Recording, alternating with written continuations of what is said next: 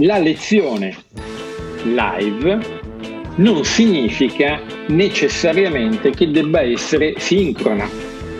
Cioè, io adesso sono qui con voi e quindi siamo sincroni perché io sto spiegando delle cose e voi state ascoltando. Ma la lezione live può essere una combinazione di elementi sincroni con elementi asincroni e quindi gli elementi asincroni mi permettono per esempio di stare nella mia casa in campagna e raccogliere le mele mentre faccio lezione. Non è necessario che voi stiate quattro ore davanti a sto computer come se aveste, foste dei domatori di scimmie ammaestrate che stanno dall'altra parte ad ascoltarvi. La lezione live può funzionare in questo modo, quindi io ho una presentazione, chiaramente ho qualche cosa da mostrare, i miei studenti sono attenti, poi discutiamo di quello che abbiamo parlato, dopodiché io assegno il compito.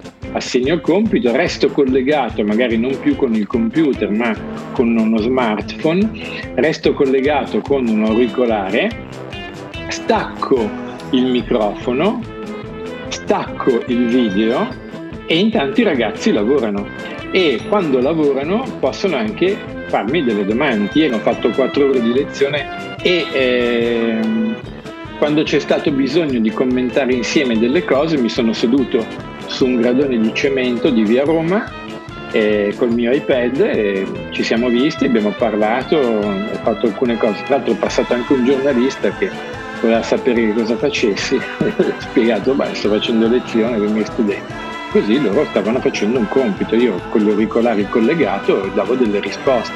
Questo passaggio di lezione sincrona, tra lezione sincrona e asincrona, è un passaggio che se voi avete due, tre, quattro moduli con la stessa classe insieme, può essere un passaggio continuo, d'accordo, di periodi di attività e quindi ecco perché qui abbiamo una ripetizione del sistema. Punto numero due, Guardate che cosa ho preparato io. Ho preparato un poster, non ho fatto una slide.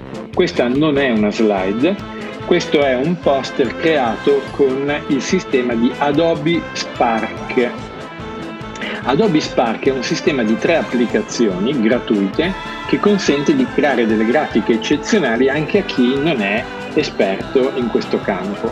Ecco perché l'altra volta io, tra l'altro vi dicevo, abbandonate PowerPoint, presentazioni, eccetera, e passate a questo sistema e che illustra, vedete, è molto più simpatico, bello, i risultati sono sempre interessanti e per esempio questo poster io l'ho creato un quarto d'ora prima di aprire la lezione. Mm?